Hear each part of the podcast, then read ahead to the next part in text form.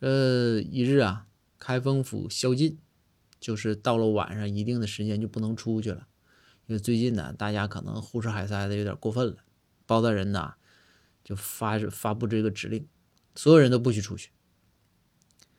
但是到了晚上，但是到了晚上的时候呢，这包大人呢就馋烤串了，就喊公孙说：“公孙，走吧，烤串去。”公孙说：“是你这白天发布的命令，晚上咱俩就违反行吗？”包大人说：“是不行，咱俩偷摸的啊，翻墙，还按照以前老计划。你踩我肩膀，我踩我肩膀，然后那个翻墙过去，然后在墙内墙外，你把绳子一系，然后我拽着绳子我翻过去。”公孙心想：“我也馋。”说：“那行，大人，走。”于是俩人又等了一会儿吧，后半夜了，两个人就找到一个比较隐蔽的墙院墙，俩人就要往外翻。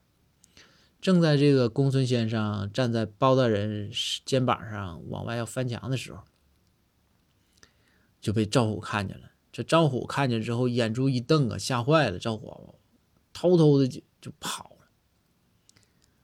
咱就说第二天，第二天这赵虎啊，急急忙忙的跑到这个包大人书房，就跟大人说：“说大人大人，不好了不好了！公孙先生。”这包大人一听。完了，这昨天出去出去的这事儿被发现了。这包大人说：“咋公公公孙咋的了？公公公公孙咋咋的了？”这包大人有点磕巴嘛。